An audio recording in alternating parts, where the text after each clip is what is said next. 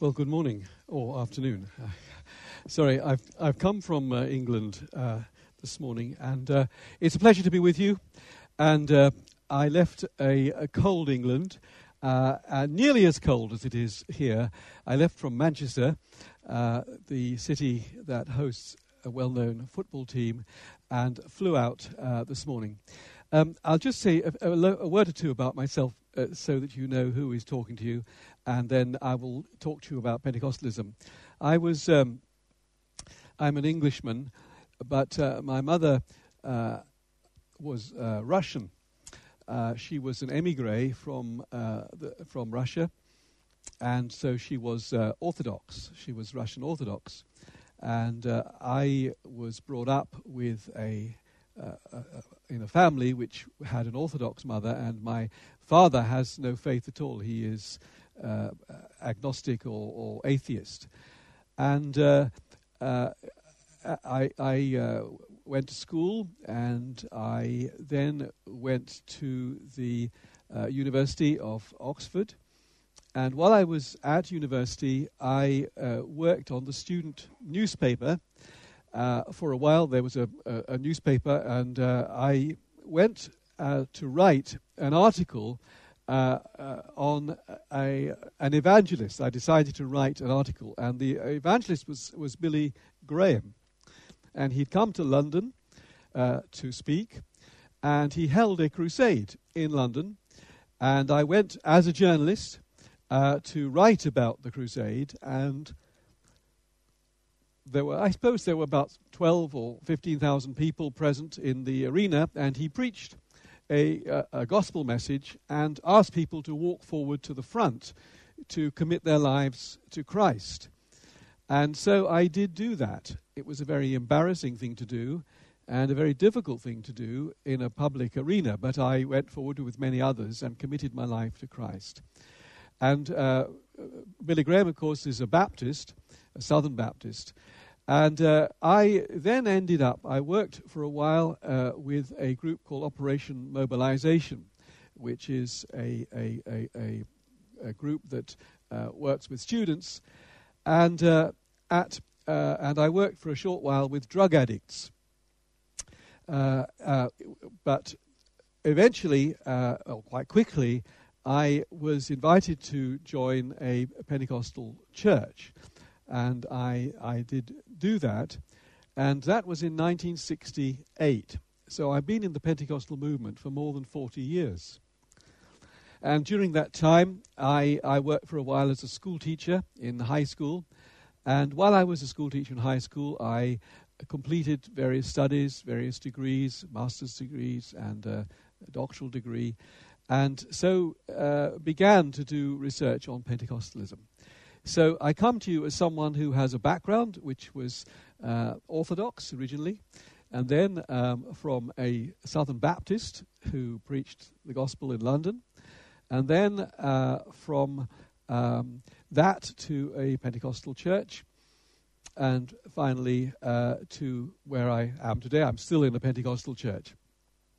So I'm going to talk to you about Pentecostalism in general, and I'm going to try to talk about history and theology. And uh, if you have a question you'd like to ask, just, just indicate by raising your hand, and I will not be upset at all if you have a question to ask. Um, we will have questions at the end, but by the time we get to the end, you may have forgotten your question. So feel free to, to ask one as we go through, um, and I will, I will seek to move forward. So I want to begin with a, uh, a Pentecostal uh, reading of the New Testament. And uh, what I want to suggest is that there is an interactive relationship between uh, Pentecostals and the Bible. So that in some senses, uh, the, the Pentecostalism, you might say, came into existence through a study of the Bible. That's at least that's one of the ways it came into existence. But having come into the existence, Pentecostals read the Bible with the focus on the Holy Spirit. So there is this kind of uh, Pentecostal hermeneutic, a kind of way of, of looking at Scripture, which is um, not fundamentalist uh, because it is open to as it were, the, it's open to the Spirit, and therefore there's a kind of flexibility within the Pentecostal uh, reading of the New Testament. So Pentecostals would typically read, for example, the Gospel of Luke, which contains, as you know, accounts of the Holy Spirit uh, overshadowing Mary, and then uh, in John the Baptist, and then the uh, preaching of John the Baptist, uh, the preaching of Christ. Uh, he will baptize you in the Holy Spirit, references to the Holy Spirit in Luke, and then references to the Holy Spirit in the book of Acts, and then references to the Holy Spirit, well, also in John's Gospel 14 and 16, but also in uh, 1 Corinthians as well, particularly. So the kind of beloved passages of Pentecostals very often are Acts and, and the, uh, the first uh, epistle to the Corinthians. Those are the kind of texts that Pentecostals will delight to look at. But there have been Pentecostal studies, for example, of, of uh, the Spirit in the book of Isaiah or the Spirit in the Psalms. So there are Pentecostal uh, uh, readings of Old Testament books as well. Well, here is the, as it were, the, the key text which Pentecostals will look at from the book of Acts. And you can see this is from Acts chapter 1. And Jesus speaks to the disciples. And it says, On one occasion, while he was eating with them, he gave them this command Do not leave Jerusalem. So this is a post resurrection command. This is Christ speaking after the crucifixion, after the resurrection, but before the day of Pentecost. And he says to them, Do not leave Jerusalem, but wait for the gift my Father promised. So the disciples are told to wait for the promise of the Spirit, which you've heard me speak about. For John baptized with water. Well, they, they knew that. They had seen the ministry of John the Baptist. The whole of Israel had been shaken by the ministry of John the Baptist. People had got out of the cities to be baptized in the River Jordan. And there had been a preparation of the people, of the hearts of the people of Israel, by and through the ministry of John the Baptist. John baptized with water, but in a few days you will be baptized with the Holy Spirit. Now, a Pentecostal reading of that text would draw the parallel between baptism in water and baptism in the Spirit. So, Pentecostals would have a Baptist understanding of baptism in water, so, in other words, immersion. So, they would see the, the, the, the water uh, surrounding a person, and they would see Spirit baptism as parallel to that. They would see the Spirit like water, as it were, surrounding the person baptized. So then, verse 6 Then they gathered around him and said, Lord, are you at this time going to restore the kingdom to Israel? So this is an eschatological question, a question about are you going now to get rid of the Romans? Are you now going to restore the Davidic kingship? Are you going to do this at this moment? And uh, he says to them, verse 7 It is not for you to know the times or dates the Father has set by his own authority. In other words, he refuses to give a precise answer. He doesn't say their question is stupid, but he says that I, I will not give you an answer. It is not for you to know. But, he says, verse 8, you will receive power when the Holy Spirit comes on you. Now, the Greek word there, as you probably know, is dunamis. It's not exousia, which is the word for authority. It is the word dunamis. So you will receive power when the Holy Spirit has come upon you. So Pentecostals would read that text and say that one of the purposes of the coming of the Spirit is to empower the believer, to empower the church, to enable the church to face the challenges and difficulties that it has in its day and generation. In the time of Christ, the time of the first century, of course, the church faced enormous challenges. There was a pagan and polytheistic culture Roman culture. There was a um, uh, immoral uh, practices within the Roman Empire. All kinds of things uh, would occur: uh, cruelty, uh, gladiatorial spectacles, and so on. And Jesus said, "You will receive power when the Spirit has come upon you." So the purpose of the giving of the Spirit is to enable the church to cope with the difficulties that face the church. You are going to have difficulties, but the Spirit will help you. Uh, you will receive power when the Holy Spirit comes on you, and you will be my witnesses. The word witness, uh, uh, it, it's martyr, or martyrion is it in the Greek, but it's the, the notion of to speak of something from personal experience. You are a witness in a court case, you, you speak about something which you have experienced. You cannot be a witness if you have no knowledge of the event about which you're being questioned. So you will be a witness. So th- you will receive power when the Holy Spirit comes on you, and you will be my witnesses. Uh, in Jerusalem, and in all Judea and Samaria and to the ends of the earth. So the promise of the Spirit is given by Christ at the very beginning of the book of Acts. And the Pentecostal reading of that would be, well, I guess the re- that's not just a Pentecostal reading, would be that eventually, uh, some days later, the Spirit descends in Acts chapter 2. And uh, you will see the day of Pentecost arrives in Acts chapter 2, when the day of Pentecost came. The day of Pentecost is one of the great Jewish feasts Passover, Pentecost. Pentecost, if you know your Greek, you'll know the word pente is five. So Pentecost to do with 50. It's 50 days after the Passover. So when the day of Pentecost came, and this was a, a Jewish feast. And pilgrims would come from all over the Roman Empire, and they'd come from all over the uh, wherever Jewish Jews were, and they would gather in Jerusalem for Pentecost. They would gather for that particular day, and uh, so the Jerusalem was full. Uh, every bed was taken uh, pilgrims had come from all over the place.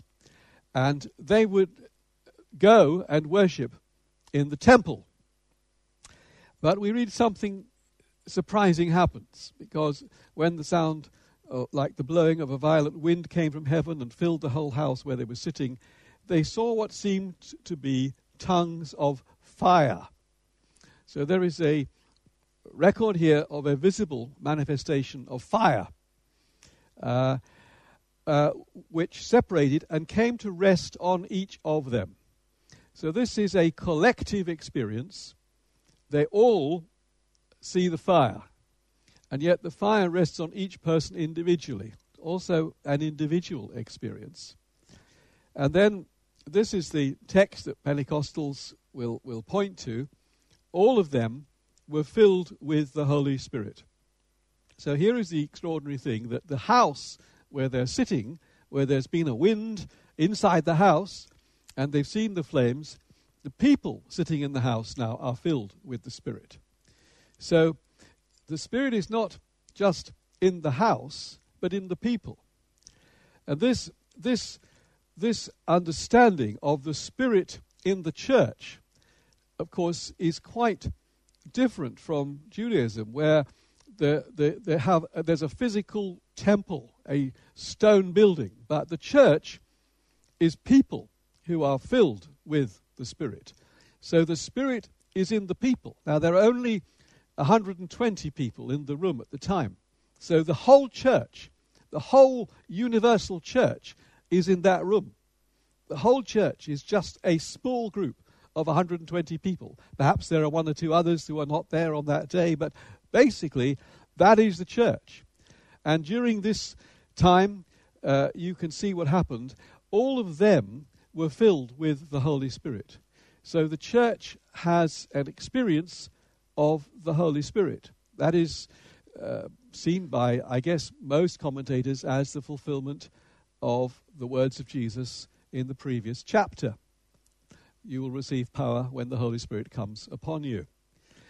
And you'll notice this unexpected result is that they began to speak in other tongues as the Spirit enabled them. As the Spirit enabled them. See, the Spirit didn't speak in tongues, they spoke in tongues as the Spirit enabled them. In other words, you have here a divine human cooperation.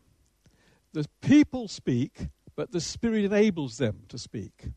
So the, the people do something that they hadn't been able to do before because the Spirit helps them to do what they couldn't do before. We have, if you like, a model here for Christian ministry. You may feel weak. You may feel that you cannot do what you, you feel called to do, but the Spirit can help you do what you don't feel able to do. And they began to speak in other tongues, other languages. And uh, the languages uh, that they speak in are heard outside on the street. And the people in Jerusalem, of course, because they've come as pilgrims, many languages are in the city. And the people hear these many languages being spoken, and a crowd gathers outside the room. And so then uh, uh, Peter goes out, and you, you, you need to see this proclamation of the gospel. This is the first public declaration of the church. Uh, this is the declaration of the church to the city which had crucified Christ. These are the men who had hidden behind locked doors. These are the people who had been frightened. This is Peter who had denied Christ. These are people who have previously been frightened, but now because the Spirit has come upon them, they are bold and they go out into the street and they begin to speak. And the, you can read the sermon of Peter on the day of Pentecost. And it is a declaration. Uh, fellow Jews, all of you who are, live in Jerusalem, listen to me. These men are not drunk. No, it's only nine in the morning. And he begins to expound to them and tell them what is going on. And uh, we have I have a little picture for you. Uh, just uh, you'll notice that there are uh, uh men and women in the picture. Uh, so among the 120 in the upper room was uh, Mary, the mother of Jesus. So this is not just for the apostles, not just for the the eleven, but for all the people who were there. And uh, you can see that the contrast is between, as it were, the ceremonies in the temple and the Spirit being poured out somewhere else. Um, and I just make those points to you, which I've already said. Peter preaches, the crowd gathers. Now, Peter quotes from the book of the prophet Joel. And Peter says, In the last days, God says, I will pour out my spirit on all people. So, Pentecostals have seen an outpouring of the Spirit as, as God's generosity to people. I will pour out. This is not a, a small event, but this is a large event. And this is a divine event. I will pour out my spirit on all people. And then, look, your sons and daughters. Notice that it is both men and women. This is not just for the boys but for the girls also. Your sons and your daughters will prophesy. So, Prophecy is, is a sign in the Old Testament of the Spirit at work. Your young men will see visions, and your old men will dream dreams. This is not only for men and women, but this is for generations. This is for the old and the young.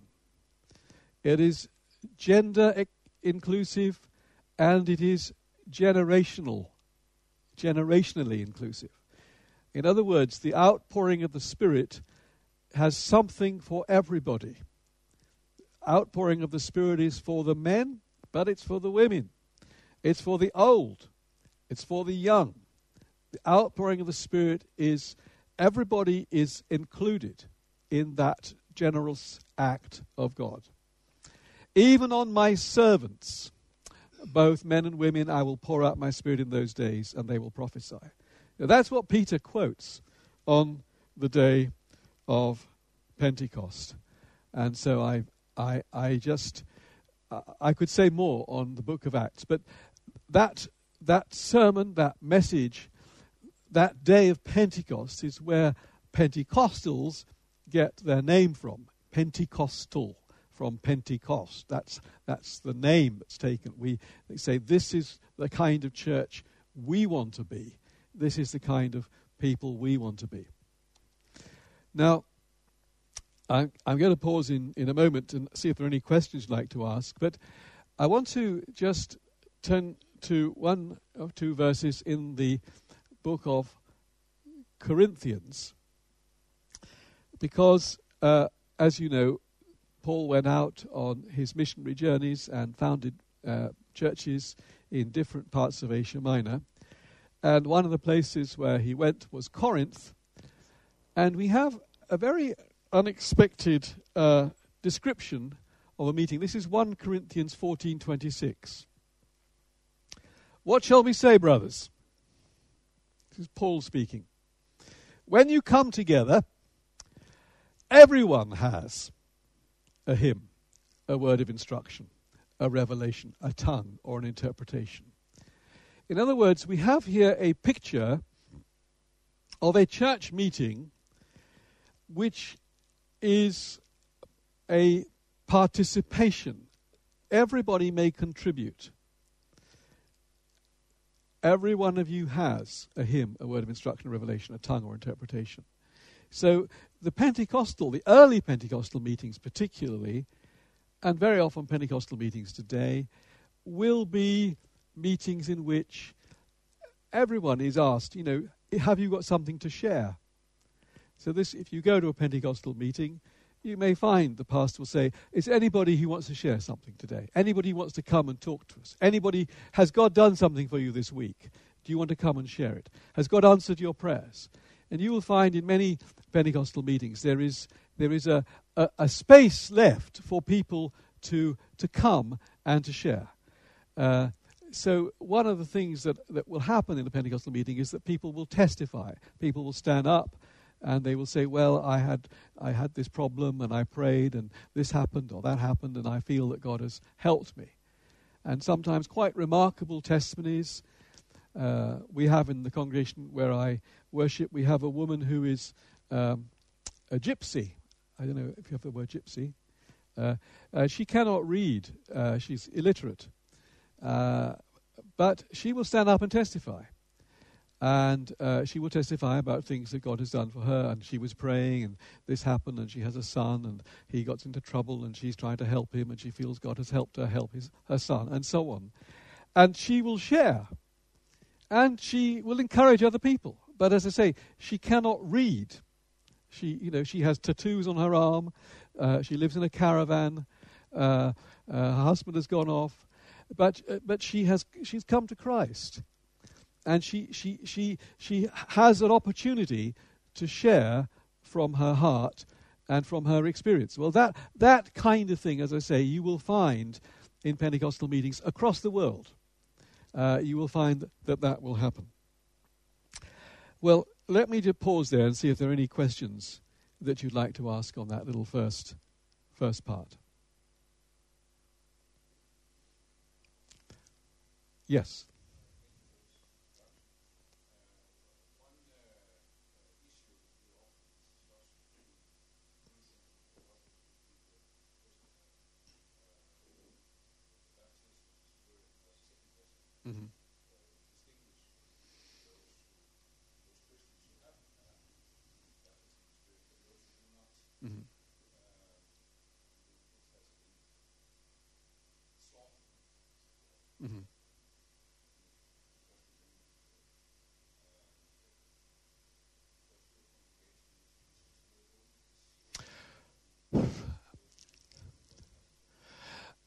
Uh, theoretically, but in practice, I don't think anybody really pays any attention very much.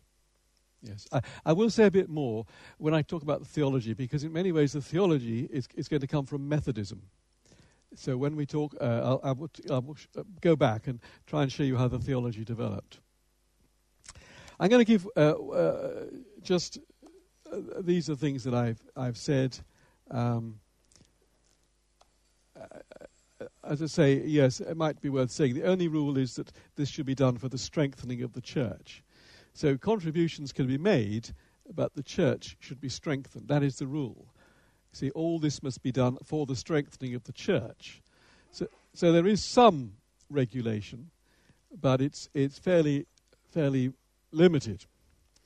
And I'm going to just give you one other uh, text here. This is from Ephesians 4. This has been much expounded in recent days. This is from Ephesians 4, verses 8 to 11. And uh, uh, this has been particularly expounded, uh, as I will say uh, later, in neo Pentecostal churches more recently, I suppose since about the 1980s. But uh, reading, you see, when he ascended on high, he led captives in his train and gave gifts to men. And then missing out the bracket, it was he who gave some to be. And then you have these five or six uh, different categories. It was He, that is Christ, who gave some to be. So these are sometimes called the ministry gifts. So these categories apostles, prophets, evangelists, and pastors and teachers. And uh, sometimes people say, well, the pastor and the teacher is, is, is, is one gift, but it may be two gifts. Um, if, if Pentecostals are asked to identify a teacher, they would say, well, Apollos in the book of Acts would be seen as a, a, te- a teacher. But it was he who gave. So you notice one, two, three, four, five. So those five categories, those five gifts. It was, and these are these are seen as uh, as gifts given by Christ to the church.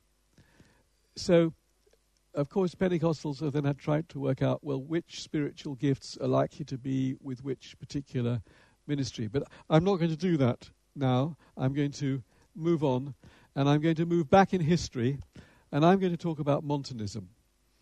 So, having talked about the New Testament, a little bit about the, the early church and the, the book of Acts and Corinthians, I want to talk for a little while about Montanism. Uh, uh, some Pentecostals, not all, but some Pentecostals would say, ah, yes, well, Montanism is an example of a movement that begins in the second century. Montanism, it was sometimes called a heretical movement, and in some senses, I think it was a heretical movement uh, that begins in the second century, about 172, and there's a man called Montanus, and he has two female prophets, and they lead a reforming movement uh, in the church, and they stress the end of the world. It's an ascetic movement, it's a reform movement, uh, which is, notice the date, about 170. So this is after the first generation of Christians. This is after, say, Paul dies when 65, 63, in the 60s. If John dies in the 90s, uh, if John uh, on Patmos dies.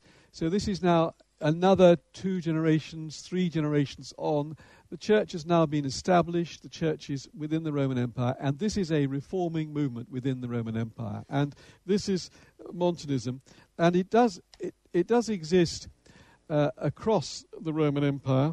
Um, I, I, I'm not.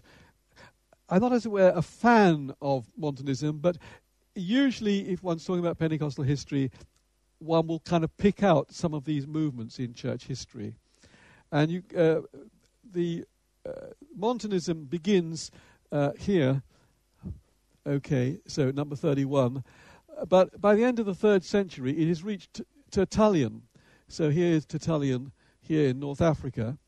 So Montanism uh, kind of spreads, and the the church or the Catholic Church uh, doesn't like it.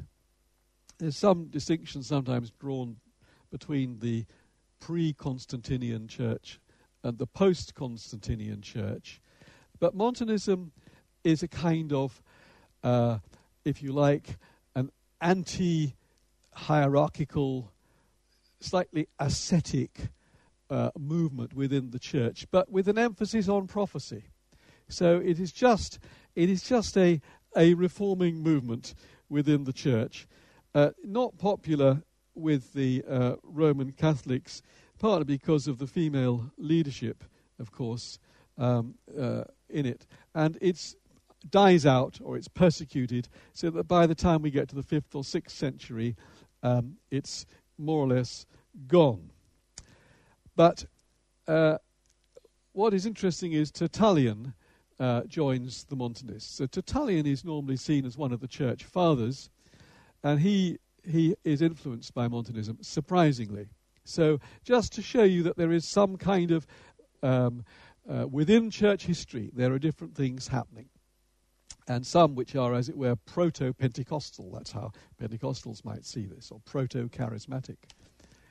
Um, I want to suggest to you that uh, miracles continue um, uh, uh, if you turn to uh, St. Augustine's City of God, uh, and I give you the reference there, uh, Book 22, Chapter 8, uh, Augustine speaks of miracles that he has seen. So, Augustine is a credible witness, I think you'll agree. Augustine is um, an intellectual, one of the great uh, one of the great doctors of the church. And when Augustine states that he has seen miracles, uh, then I think we have no problem. Augustine dies in 430, so uh, during his lifetime, he has seen miracles. So that's important for Pentecostals because there are uh, Protestants who will say, well, all the miracles died out with the first generation of Christians, and there were no, there, there were no miracles. But uh, Augustine tells us, yes, there were miracles. He had seen them uh, in his own uh, life. And um, uh, unfortunately, miracles come to be um, associated with relics and with saints rather than with the operation of the Holy Spirit. And what is going to happen at the time of the Reformation is that um, uh, Calvin, particularly, uh, objects to miracles uh, because they're connected with Roman Catholicism. And so for Calvin, it is the word, but not the miracles. Whereas for the Catholics, it is uh, they would see miracles associated with the saints as an evidence of the truth of the Roman Catholic tradition. So you're going to find this division at the time of the Reformation. But that comes later. Um, what I wanted to say to you is that one of the the problems is that by the time we get to 390 or thereabouts, you begin to see, as it were, a non biblical theology of grace rather than a theology of faith or charismata.